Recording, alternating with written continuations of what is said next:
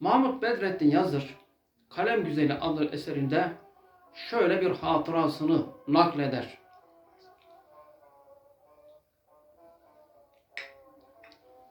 Birinci Cihan Harbi'nde askerlik münasebetiyle tanıştığım Macaristan'da ressam ve subay bir arkadaşım vardı. Ara sıra İstanbul camilerini, müze ve kütüphanelerini birlikte gezer, her türlü sanat eserini beraber tetkik ederdik.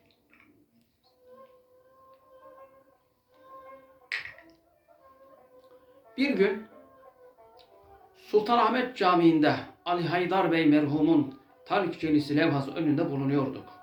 Arkadaşım ona baktı, baktı ve sonra bana dönerek Dostum, bu sizin yazılarda bir hal var. Çok dikkat ediyorum. İlk bakışta sade bir renk, geometrik bir sessizlik. Baktıkça harekete geliyor, canlanıyor, cilveleniyor. Önce tatlı bir bakış, arkasından yavaş yavaş içe süzülen canlı bir akış. Sessiz bir armoni içinde ruhu oynatan metafizik bir musiki var. Lakin ondaki ahengi kulaklar duymuyor, içler dinliyor. Dinledikçe bir başka aleme yükseliyor. Bakarken ne oluyor anlamıyorum.